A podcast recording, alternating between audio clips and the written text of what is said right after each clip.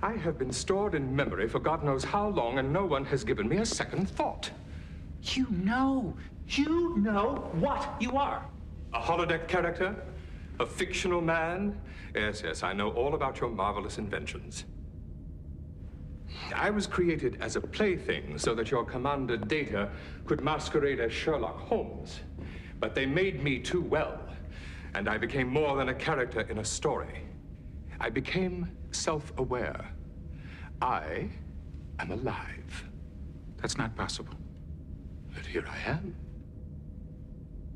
Tell me, has a way been found to allow me to leave the confines of this holodeck world?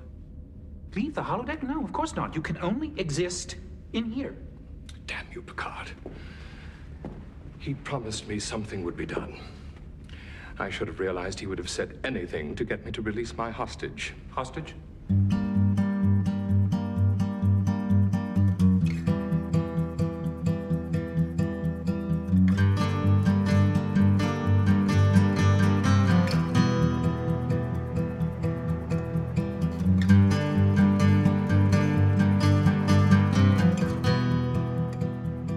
Welcome to Strange New Takes.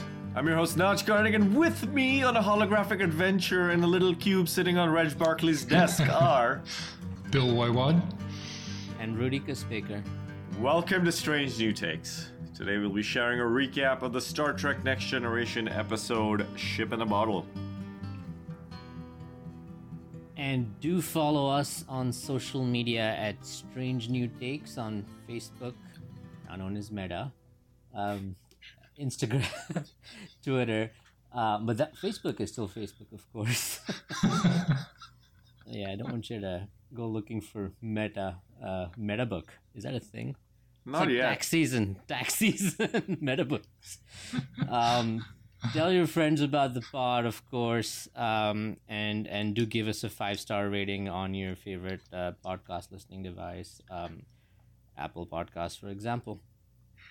Spoiler warning, we're going to be spoiling this episode from 1993, so if you don't want to be spoiled, you should go watch it before we discuss it. And we may also discuss bits and pieces from newer Star Trek, including the new season of Picard. So I have a confession to make to you guys. Occasionally, so we have a rotating cast on this show, right? Like, we all come in and out sometimes, and one of our co-hosts is Emily. And when she's not on this podcast, occasionally, right before we start, I think, like, what is the thing I could say or do that'll get Emily to roll her eyes, but nobody else? It's very easy to say something that, like, gets a lot of people to roll their eyes, but when it's just me and Adam, it's pretty easy to do. Like, the two of us get up in enough shenanigans. So this time I was thinking, like, what if the three of us, like, get drunk before we do the podcast? And then I reveal that, like, you know, we're all drunk. And then I think that would, like, hit that sweet spot perfectly. I didn't do it this time. But I think at some point soon we should all do this. So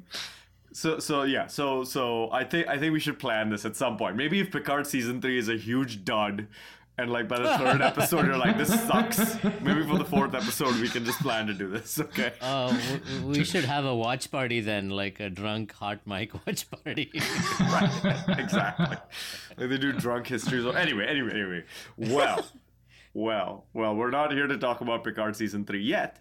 We're here to talk about the 6th episode of the 12th, or the 12th episode of the 6th season of Star Trek: The Next Generation. It's called Ship in a Bottle. It first aired on the 25th of January, 1993. It was written by René Echevarria, directed by Alexander Singer.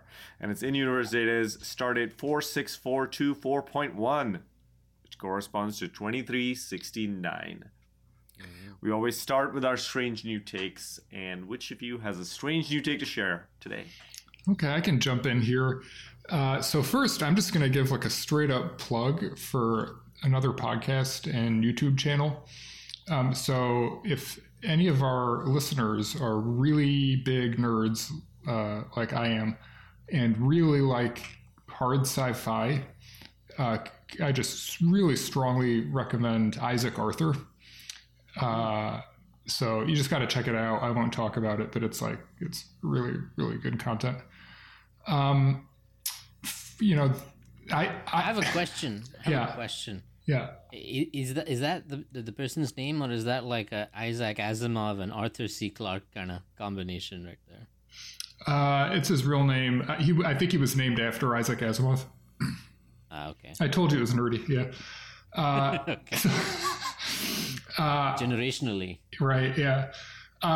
Okay. Yeah. So this episode. So I watched all of TNG and Deep Space Nine when it was on Spike TV, and they would play 4 hours straight, and I'd watch it during the summer when I was in high school or maybe early college. So I haven't seen a lot of these episodes in a long time, and so it's almost like watching it for the first time. So the reveal here, where they're actually in the holodeck, I didn't see it coming at all. I was like, "Whoa, that's crazy!" So it was a lot of fun. Love the Moriarty character, and a good M. Night Shyamalan reveal. All right. Well, I just want to say, it's becoming really difficult out here to be an amateur aviation miniaturist. You make one balloon and you fly it over the United States, and suddenly they're dispatching F-22s to shoot your shit down from 60,000 feet. What the hell, you guys? Just a few hours ago, right? Or was it at night? No, they finally shot it down this morning or this afternoon or whatever. And the funny thing is, someone put video of it online before it even hit Google search that it had happened. So there was definitely some people who just were tracking it the whole time. Anyway, so a couple of Star Trek Strange New Takes. First of all, if you go to the Star Trek subreddit on Reddit, you will be able to find a link to where they are auctioning off pieces of memorabilia from Star Trek The Exhibition, which used to be a traveling exhibit. And this includes a display of the Kazon, a Kazon mannequin. So you could have a Kazon greeting you every morning when you go to eat your breakfast.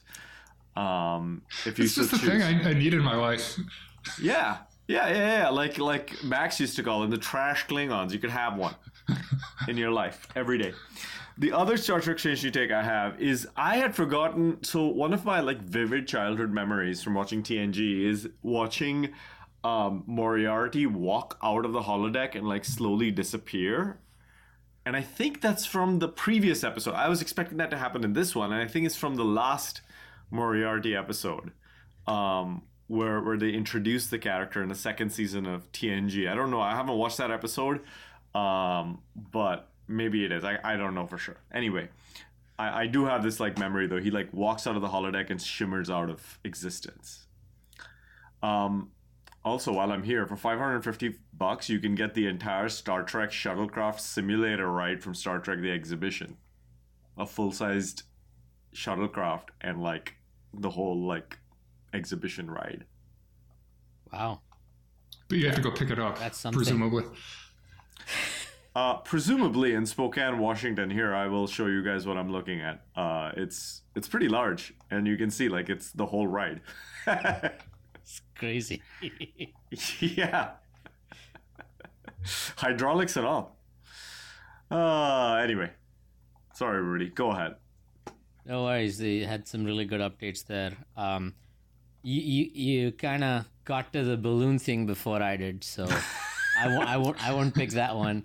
I had some really corny dad jokes lined up, and I'm not going to crack them. But it's been a while since I've been on the pod, and a lot's happened. I traveled internationally after COVID, all that fun stuff. But just last weekend, I tried out something fun.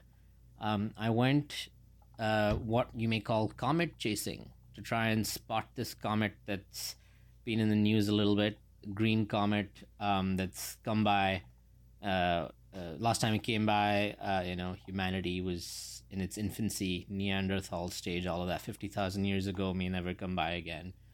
And I drank all the Kool-Aid on go see it, all that fun stuff, because I had done that in 2020 with Neowise, and I've just realized how fortunate and lucky I was to see Neowise in 2020, because that was, I would say, like a once in a couple of decades kind of comet. I don't know what's going to happen in the future, but this one was terrible. It was really hard time spotting it, and once I did, I got a couple of pictures where it just kind of looked like a green star in the background, a lot of other stars. But then again, Reddit to the rescue. Over the next few days, I saw a lot of anger towards the comet and its lack of visibility. Also, a lot of weather issues around the world since most of the northern hemisphere is in winter. So that's my non-Trek strange new update. In terms of this episode, it's a good one. It's cerebral. I won't get into it anymore. I'm really going to enjoy talking about it. And I also found hologram Geordi, once they kind of find out he's not real, a little funny and weird. He was just sort of standing there staring in a very non-intelligent way, and then he just goes around the corner when they say go away. I didn't think he would do that, but that was funny. All right. I can't resist one more thing. One of these auction items in Star Trek, the exhibitions auctions, is aluminum bars and parts. They're literally just like aluminum pieces from the exhibition. You can own them for constructing something at your house and saying, part of my house was part of the Star Trek, the exhibition. How much? $10 so far. A bunch of aluminum. If you want to like maybe melt it down, build some beverage cans of your own. But anyway, we're not here to talk about how to use scrap aluminum from old Star Trek exhibits. We are here to talk about Ship in a Bottle, and we're going to do that now. Bill, you kind of like nailed it, I think, perfectly, which is that I was not expecting this episode at all to be what it is. I couldn't remember it. And I think, Rudy, your strange new take also touched on my feelings. Just there was no action, right? Like there was no fighting, there was no like fisticuffs or like phasers or anything. It was just purely like dialogue and guile. Yeah. And I feel like this is something we have seen less and less of since TNG. I think TNG. This is what people wanted Picard, I feel like, to be when they were complaining like, Picard didn't give us what TNG gave us. They wanted this, which was Data and Picard putting their heads together and talking it out and solving the problem in dialogue. I don't know if you'll agree with that, but that was kind of my overriding feeling coming out of this episode. Yeah, I basically agree. I had actually suggested this episode, and I said something like, the one where Moriarty takes over the ship from the holodeck. But like I said, I had forgotten the details of the episode. So as I was watching it, and, initially when he steps off the holodeck and is apparently still alive, and then they go to sick day and all this stuff, I honestly thought like, this is the wrong Moriarty episode. Like, I wanted the one where he takes over the ship from the holodeck. And this is going to be some, like, ethical dilemma, like, is he a living being or not? And that, like normal TNG stuff. So I was totally faked out, having, like, seen it before and suggested it. So really good writing. I mean, just excellent writing. Yeah. I felt like... so I remembered the episode in the sense, the general structure. I kind of forgot the very last bit, so that was a good refresher for me. My view of it was, because I kind of remembered the structure, I wasn't paying that much attention to what was going to happen, over the length of the episode. But there were these finer things that I was noticing that I like the Geordi bit, they're not so fine, I guess, but. That I hadn't quite seen before, and it helped me. I mean, we've talked about this in an episode before long ago, right? Holographic rights and all of that. So it helped me kind of dive back into all of that. And I mean, so many comparisons, layers within layers. Is this what Nolan watched figure out Inception? Who knows? I was maybe I shouldn't say this on a pod, but I was busy updating passwords while I was watching this episode, and I was like, wow, this is like Moriarty's executed a classic man-in-the-middle attack, and 23rd century people have fallen for it. So that's, it's, one would think like in the future they would kind of figure out how to prevent man-in-the-middle attacks, but the other way to look at it is it's age-old. It's been there ever since trade existed, like impersonation, so fun stuff. Rudy, what does that mean, a man-in-the-middle attack? A good question. It's basically somebody sort of intercepting a communication, electronic or whatnot, between you and say a provider like a bank or something, and then impersonating that bank. So you think you're talking to the bank, but you're not, and you're giving it's like a, a fake page, which is like a sign-in page, but not really a sign-in page. And that's what man in the middle is, the imposter in the middle. Mm-hmm, mm-hmm. At least my understanding. So let's start from the beginning. First of all, Rudy, 100% agreed. And I want to dig into that a little bit more when we get to actually what Moriarty does. But I wanted to ask you guys about actually something a little bit before that, which is another thing that I think this episode does, which we're not typically used to in Star Trek, is he picks up from the ending of the last Moriarty episode. And I didn't watch it to confirm this, but it clearly, like, the character remembers what happened 4 years ago and is like, the captain promised this and I expect that. So he basically says that Captain Picard promised to look into how to get me off the holodeck, and he's not done that since then. So this is literally an episode of Star Trek picking up from 4 seasons ago and continuing the story, which is rare in episodic Star Trek. Like, it's rare in freaking Voyager, where it would make a lot of sense. But in TNG, even, I don't remember something quite this much of a, like, you watch one episode and then you watch the next one, and they, like, directly follow from one another. You know what I'm saying? Yeah. But you could still watch it having not seen the previous episode. Yes. Sure. But, yeah, for the writers, I think... You know, there were all these, I don't know, it's even in TOS, you know, they pick up random characters like Harry Mudd and whatever, you know, so I just have to imagine that writers play around with this kind of stuff. And like, hey, remember Moriarty? What if we brought him back and he was pissed because they didn't, you know, didn't bring him out of the holodeck and, you know, and he's been alive the whole time. Like, he's been conscious the whole time. Right. But yeah, there is bits definitely. And pieces. Yeah. But yeah, having that continuity right across 4 years to kind of remember that thread from season 2 is pretty cool. Notch, are you kind of alluding to the pressures of writing and creating new content these days as opposed to, you know, what drove TNG writers to go back and pick Moriarty? Or it was always like, just like the holodeck, it was always in some buffer somewhere, and they're like, yep, this is the time to get back to it because we don't know why.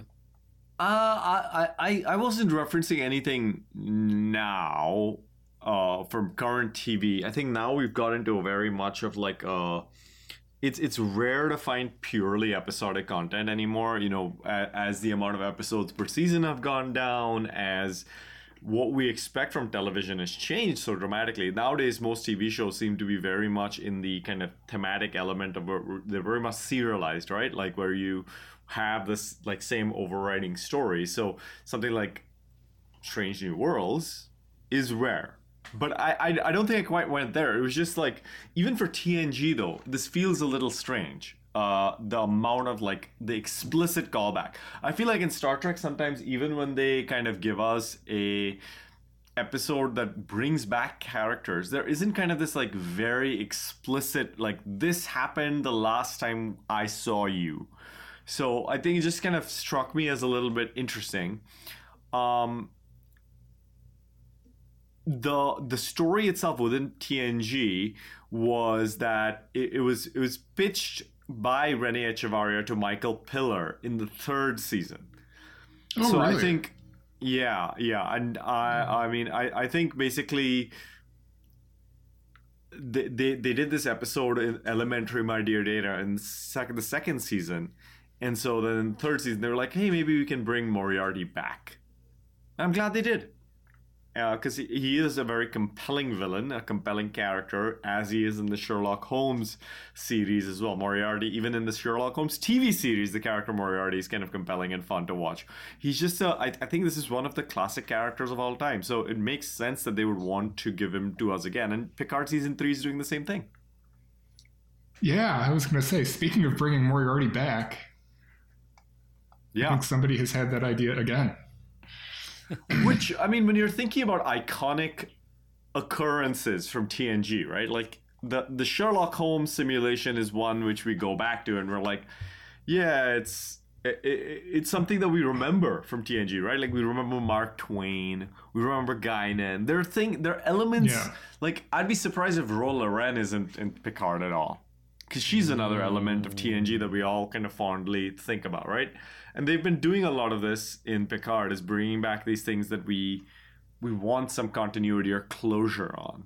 Yeah, yeah. So yeah, I think she might be Rolla Ren. I think there's a real good chance. So okay, let me ask this question. The other thing that we get again in this episode from the past in TNG is Reg Barclay. Right, Reg. I always love when Reg is on the screen. And this is one of his like TNG recurring characters before he becomes a Voyager recurring character. And I wanted to see what y'all thought about Reg's inclusion in this episode. Well, it's cool. Sorry, go ahead, Rudy. Thank you, yeah. It was clear that they originally put him in just to give that anchor that concept of where did Moriarty get control from, right? You needed to put that in to make it believable. And then, yeah, poor Reg got hacked. That's what happened. Mm-hmm. And this is, like, also after Reg has had his holodeck episode where he's, like, Hollow Pursuits, where he's basically imagining himself in love with Counselor Troy. So it kind of makes sense that he would be... in a situation where, in a holodeck episode, it makes sense to bring this character back, I think. Yeah. I didn't actually remember Reg being in this episode. I feel like this episode, in a couple of ways, adds a lot of context to some of the things that happen in Voyager, in terms of, like Voyager, the Doctor's ability to leave the sick bay is kind of a thematic continuation from Moriarty wanting to leave the holodeck in this episode. We have Reg Barclay and his, obsession with the holodeck being another piece of continuity. So I really saw that piece as well, that connection to Voyager here. Yeah, for sure. And so because I remembered most of this episode, but I didn't remember the final twist at the end, I had a feeling that Moriarty had actually left with his lady love and there was an amicable parting of sorts. And I was like, yeah, they must have figured out some hollow emitter, technobabble technology. And that's how he's been like roaming the galaxy. And I guess that's how he's coming back in Picard 3, right? Like he's found something or he's made sense of his travels. But in the last 10 or 5 to 10 minutes of the episode, the reality was that he never left. So it's interesting how like my subconscious mind watching this episode a long time ago versus what's coming up and sort of it kind of built a picture of maybe Moriarty left and hollow emitters were installed in the shuttle, but that didn't happen. I think also we have the piece in at the end of the episode where Barclay is like computer and program, like when everyone else leaves the room and you're never quite sure. That's another piece of this episode. You never, especially towards the end, you're never quite sure what's happening. Whether they've actually, like, maybe that's what Picard Season 3 is. Picard finally walks out of the holodeck. And what is his real life going to look like, Notch? What's your take?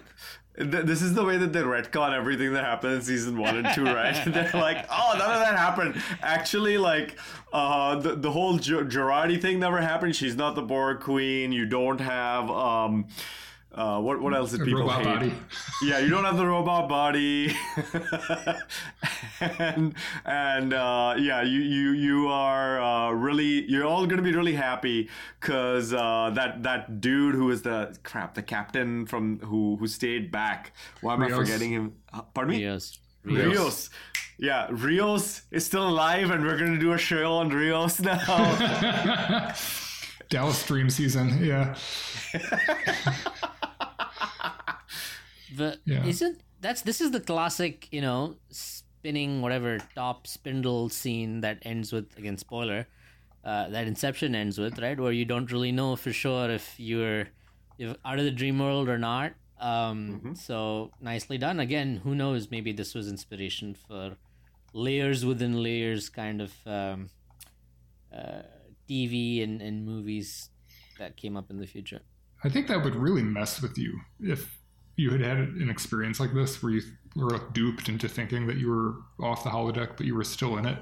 Like, I think that would kind of never leave you, because there's always that possibility that, it could all just be a holodeck program. It's like Truman from the Truman Show, right? How many years of therapy do you think he had to believe that he was finally outside the set? Yeah. Right? Of his TV show. I completely agree. And so let's dive in a little bit more specifically into the beginning of this episode, because I think they basically establish the solution in the first 3 minutes, right? Like when Data, I think it's really well done how they like show Data doing the right and left hand thing in the first scene, the holodeck's malfunctioning, and then later that's how Data figures out they're still in the holodeck. Yeah, my only quibble with it was like, were people like allowed to be left-handed in Victorian England? No, seriously. It was like you were like a major referencing, like deviant if you it was like people were taught to use the right hands. Yeah. I did not look this up as research, but now I will go to Wikipedia and see when left-handedness became an acceptable thing too. That is so creepy. But so the matchbox in the beginning, that's how Data is going to establish that it was the brother who killed the guy who was murdered, and then the holodeck malfunctions, and that kicks our whole plot into action. And then basically Reg comes on, finds that Moriarty has consciousness, and then gets Picard and Data onto the holodeck to talk to Moriarty. Yeah. And well, I think the reality of, so there's two things here. One is it's been 4 years, and like at that point in time you're like, Picard's gonna be like, oh crap, like I thought we had dealt with this, and now what do I, like we need to go talk to him, or, and he kind of trusts Picard at that point in time, which is I think a clue in itself, right? Like, is Moriarty like he's gone through a hard time. He's been there 4 years. He's had fleeting moments of disembodied consciousness, which is actually quite creepy, right? Like I would equate it to like waking up, like you're in a coma or something, and you're waking up from time to time, and you're completely paralyzed. You can't. There's no motion. You just have sense, and that's horrifying. But yet, at that point in time, he's like, yeah, tell him to meet me here. So he's kind of trusting that they don't do him away for another 4 years.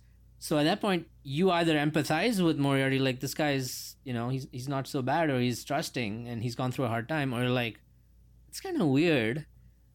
There has to be another play here. And that's essentially why he let, Barclay do that, because he was already hatching that plan in his mind, I think.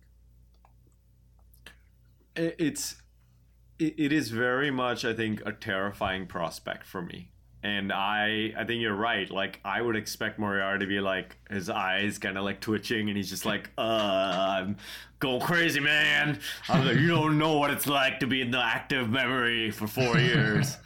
But he's all like very chill and cool. And but I think that would help me believe it, though, is that Moriarty does tell Picard, like, I don't believe you. Like, he refuses to kind of concede. Like, he's civil, but he pushes back consistently against Picard. And then you have the bigger reveal where Picard throws the book and Moriarty's like, well, let's see what happens. And he just walks out the door, and it's like, well, hello. Yeah. That moment for me was like, what is happening? Like, what the fuck is happening, you guys? Like, I had no idea how he did it. Yeah. And I remembered that part, but I was like, wow, that I remember the twist here, but he's a true brilliant villain, right? He's thought this through. His setup for that con is so good. And then he like throws in Latin, like, you know, cogito ergo sum or whatever that is, right? I think therefore I am. He does like a gesture, and so nicely done, nicely written, nicely enacted, good twist. Yeah, so you know, kind of his driving motivation is getting off the holodeck, right? And it's kind of a naive. You know, Picard tries to explain to him, like, dude, you can't, it's like, it doesn't even make sense. Like, you can't, you're part of the holodeck. But he's naive enough that he doesn't accept that, right? And that's what he's driving towards. And it, I mean, I know I'm taking it too literally, and that's kind of not the point of this episode, but you know, I mean, you could imagine, like, trying to make him, like, a robot body or something. And I think that I don't really like this way in Star Trek, it's very unclear, like, how the holodeck works. And, like, there must be just, like, a bunch of compute power, like, running the programs and hosting a consciousness like Moriarty.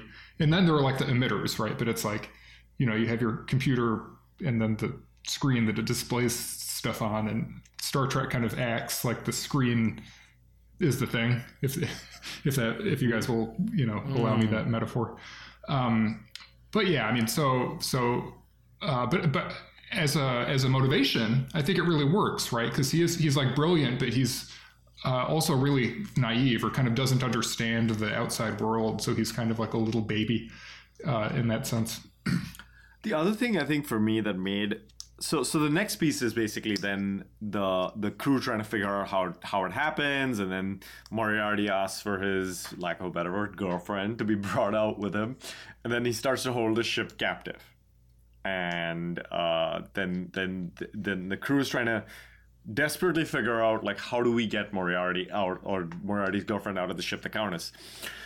I think that's another point where in another episode I might have been like, oh, come on. The crew would go along with this and start, like, researching. That doesn't make any sense. But we've seen, and this is true of the COVID vaccine, right? Like, sometimes it isn't the fact. Like, as children, we think science is like, someone gets an idea and then they research the idea, and anything that doesn't get, any ideas that don't turn into inventions, it's just because they weren't viable. No, they're actually really good ideas, and there's no motivation, money, time, whatever. The scarce resource is basically the ability to create research around a scientific idea.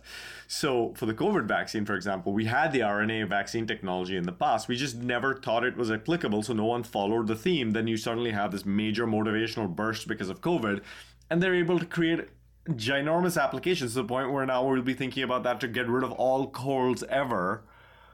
Through a multi-coronavirus vaccine, right? Like, so I was able to be like, yeah, that's right. They haven't been able to figure out how to get someone out of the holodeck because it's never been important. But now there's a holographic life form. They're actually going to put research behind it. And maybe there is some potential for Geordi, Barclay, and Data working together to get Moriarty out. Now that there's like 5 hours, like there's a deadline attached, maybe it could work, you know? Yeah, they kind of... It creates some ambiguity, right? You could maybe believe it. But then when Picard goes to the Countess, whatever, and he's like, oh, yeah, we just have to unpair the Heisenberg compensators and allow them to scramble randomly. And at that point, I was like, nah, like this, he's lying to her. Like, no way. Yeah. So where we're going now is basically that Data and Geordi and Picard are working in engineering. Data notices Geordi typing on his pad with his left fingers, which is brilliant, and also it makes sense that a computer would notice something like that, even if the humans don't. Yeah, an android. Yeah, for sure. Data picks up on it, and then, as Rudy mentioned at the top, Geordi stands there like a kind of awkward automaton, just like with a blank look on his. But I think that it's actually believable, right? Because you would expect that users of the holodeck would like break the fourth wall pretty routinely, right? Yeah. And so what do the characters do when that happens? And I think, I mean, that's as good a solution as any, is that they just kind of stare blankly. Backup program. Yeah. Well, and another piece actually addressed this in the episode, right? Barclay is always surprised when Moriarty and when the Countess both are aware of the fact that there is a life off the holodeck. Right. Like, that is the thing. That's what, for me, again, it was not like my disbelief wasn't suspended. And it's a bunch of things. Like, I think before the left-hand thing, he notices the transporter logs aren't there, right? Like, they just didn't. So that's when that's his first clue. Like, when they try to transport that chair using the hollow emitters, there were just no logs because the program didn't know how to replicate logs for a transporter event, right? So he's keeping track of stuff. And again, to your point, Notch, that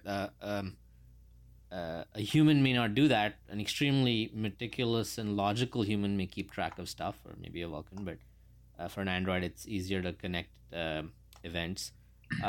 One thought that I had was, in terms of sentience, well, Moriarty became sentient, as far as I remember. I haven't seen the previous episode recently as well.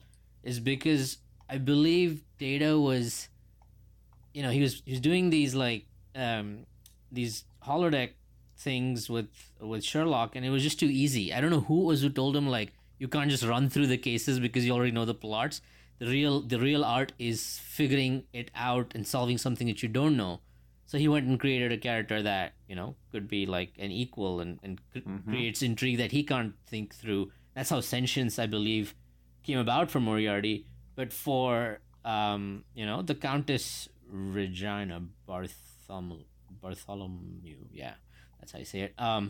When did that happen? Like, I don't remember. Like, did she become sentient as a part of this episode before? Yeah. It was interesting because they kind of like weaved it in, right? And he explained it to her, and then she was like, oh, okay.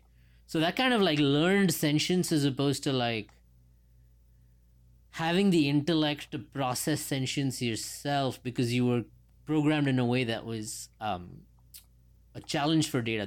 That's different in a way, do you think? Yeah. I think so. I think Moriarty does that. I think they kind of explain that when Barclay is using the pattern enhancers to move the chair. And then Moriarty comes into the room. But anyway, it's the thing that, like, again, I'm taking this too literally, but like you would think if the Enterprise computer had sufficient resources to host a consciousness that would have already been done, or people would understand that it's possible, and that it's more a matter of having like sufficient resources and then I guess some kind of software to run on it. Not just a matter of simply like saying the magic words and then kind of irrespective of how much compute power is available on the Enterprise, it just creates a consciousness. And I think the plot didn't allow for this, but where I was going with the learned sentience of Lady Moriarty, let's call her, was, say Moriarty sat down with Geordi, right, and the holographic Geordi, and said like, listen, man, like, we're not real and we need to get out of here. Otherwise, we will cease to exist. So I need your help. You have the acumen of a starship engineer. How do we figure this out? They didn't go there. And I'm not sure that would have worked with, you know, catatonic Geordi. So it's interesting. There's differences between Lady Moriarty and catatonic Geordi hologram. Poor Geordi. He's just drooling, just staring off into the distance. I think you're right, Rudy, in that Moriarty has some sort of control over the ship's systems, or at least the holographic systems, right? So he did pull some sort of consciousness subroutine into the Countess that allowed her probably to become a little bit more like him and less like the other characters in the holodeck. Yeah, and to Bill's point, like, why just him? It could have already happened elsewhere. It's like he was the OG, right?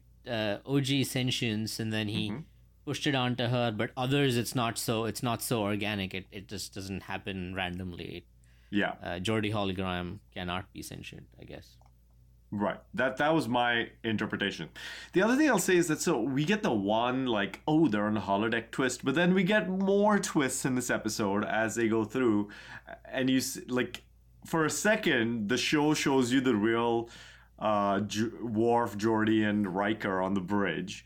And so when Moriarty calls them back after Picard reads the command codes in engineering, Moriarty is shown on the big screen on the real bridge talking to the real Riker. Yeah.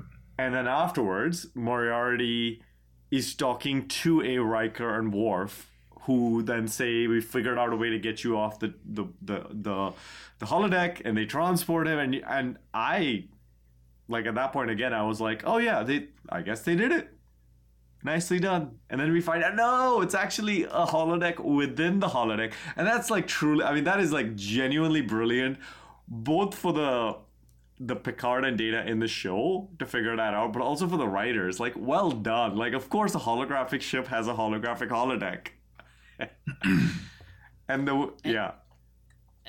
And that's, I mean, it's truly brilliant, I feel, because I was scratching my head on, if they don't have control of the holographic ship in the holodeck because Moriarty has control of the real holodeck, how do they blur the lines between Moriarty stepping into like the holographic holodeck and not, you know, and kind of trick him there when he himself being a computer program should be kind of aware of that distinction, but he wasn't, right?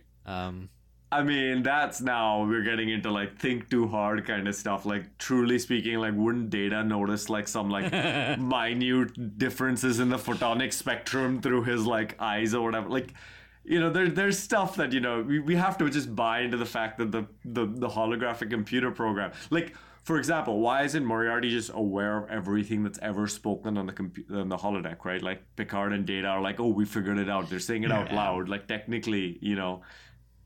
But yeah, so I think it's just a bite. This is like Bill's spiel on its Trek after all, so you have to have a little bit of faith. Yeah, Roger Ebert, I think, says never question the premise. Grant them the premise, right? If you're watching a movie, you know, grant them the premise, and then kind of based on that, you can critique. I think that's a good philosophy. I like that. I really do. Because you can say, okay, I'm going to take the original premise you give me, but then beyond that, you got to stay consistent with that premise. Yeah. Mm-hmm. Yeah. No, that makes sense.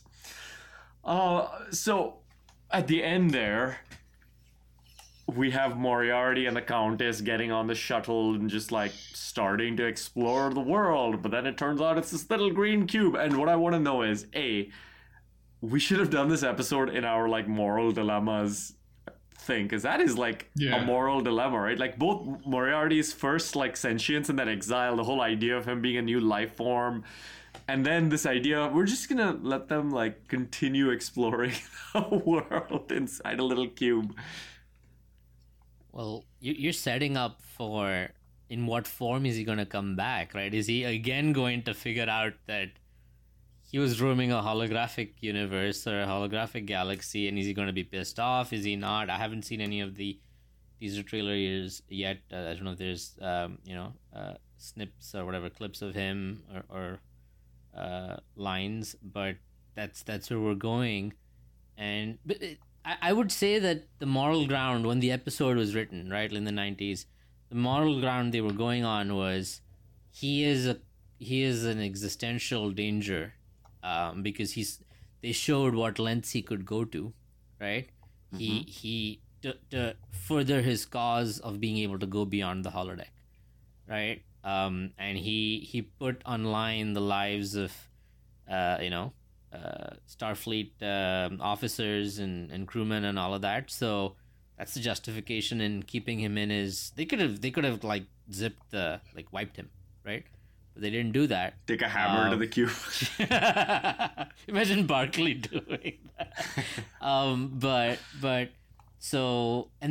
think the other thing, again, going into where this could go in Picard season 3 is they keep pushing on, he and both Lady Moriarty keep pushing on the fact that he's not inherently evil, but he was written that way. So, like, he as a sentient being cannot own the crimes of past or the precedents of past that was just, you know, written. So are they gonna dabble in that going forward in Picard 3? But there's also evidence that he took a whole ship hostage, right?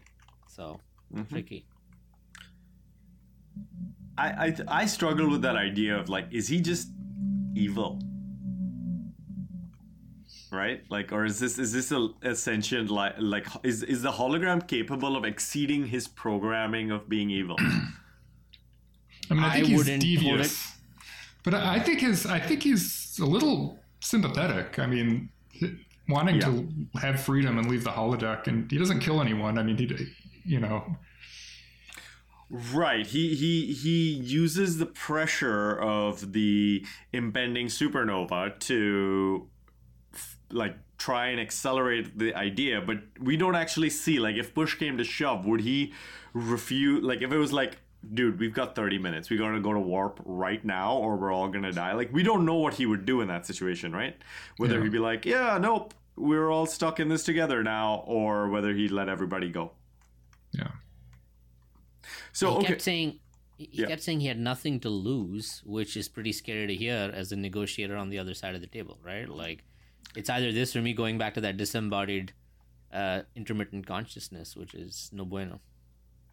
But at the same time, when he says that, that's kind of like a negotiating tactic, right? Like, it's you're trying to show the other party that you have nothing to lose, because that helps, that shows them that you're at the brink. So they have nothing to negotiate against, so they should just give you what you want. Mm. Yeah. So let's go from this, though, to now. What do we think that's going to happen to Moriarty in Picard Season 3? What are your predictions of what we're going to see? He noticed there were some left-hand issues, and after like 4 years, I don't know how many years now, though. It's not 4, right? It's, if you do the math, it's decades that there was, everybody's left-handed or not, and yeah, and there's no transporter logs. Now they have logs, right? I guess because it's in the actual holodeck. Yeah. So, yeah, I mean, I have no idea. We have a very brief snippet of footage from one of the trailers of him. He's holding a pistol in his left hand. Oh.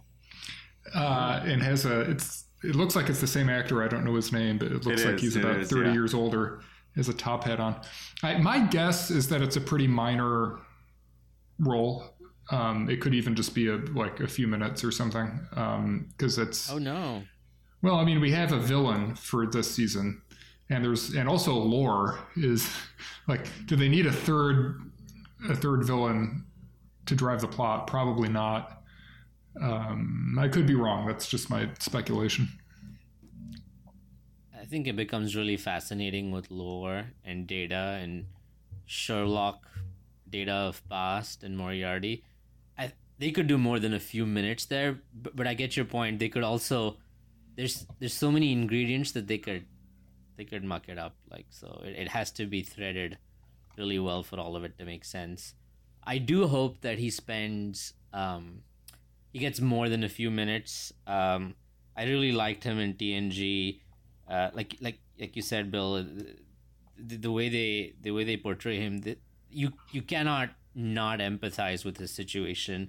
I wouldn't find it beyond myself to pull a con like that to get out of the holodeck, right? Like, to escape disembodied consciousness here and there. So, and that's the best kind of villain, the kind that you empathize with, because it's so hard to pick, right? So let's see. Yeah, I wonder if this. I think there's a few different ways that I could see it going. One is Picard just feeling like there's unfinished business, right? Now they're a mobile emitter, so maybe it's a way to address that, or maybe, we haven't heard if Barclay himself is going to be back, but I could see, like, Reg feeling guilty and doing something erratic, like plugging in the cube into, like, the computer network or whatever.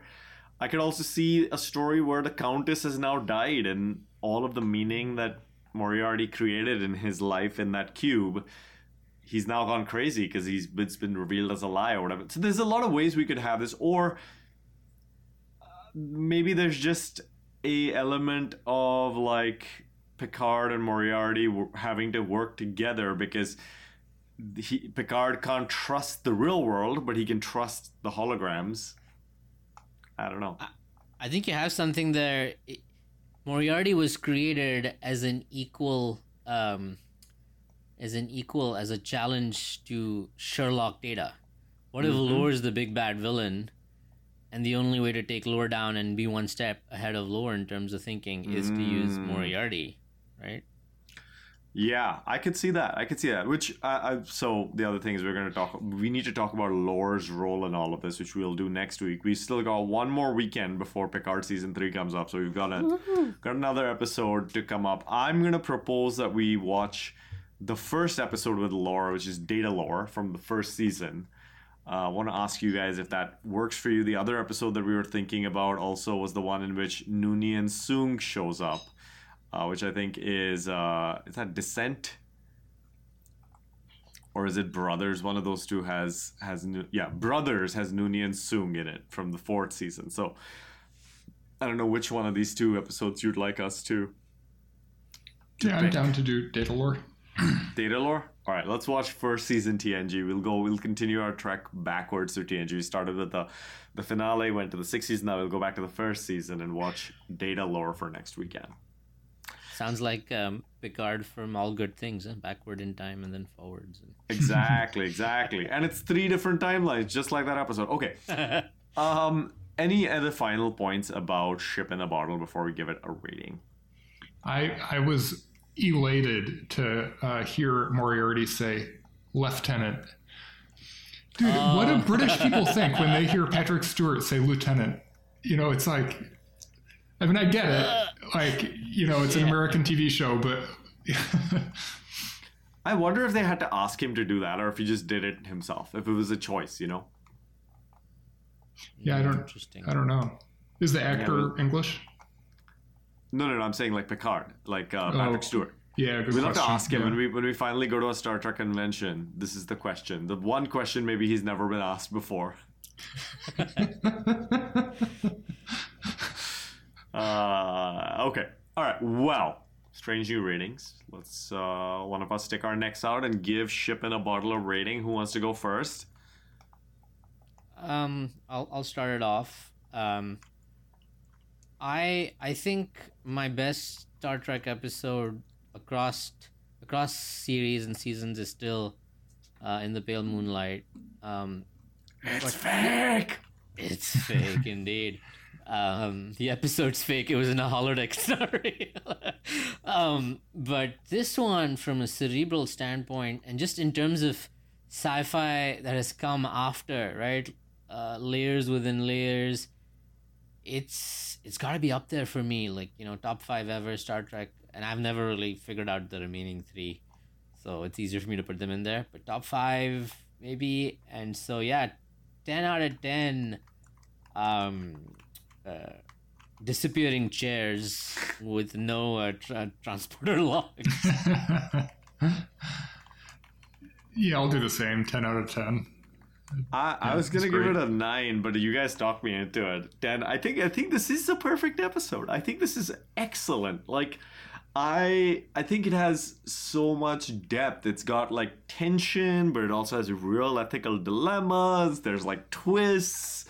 And there's no, like, violence at all. So I really do. I think this might be the only other 10 out of 10 maybe that I've given. I'm not blanking a little bit on, like, I can't, like, visualize the other episodes I've given a 10. But I think this one maybe comes really close, if not surpassing In the Pale Moonlight for me. Like, this is genuine, like...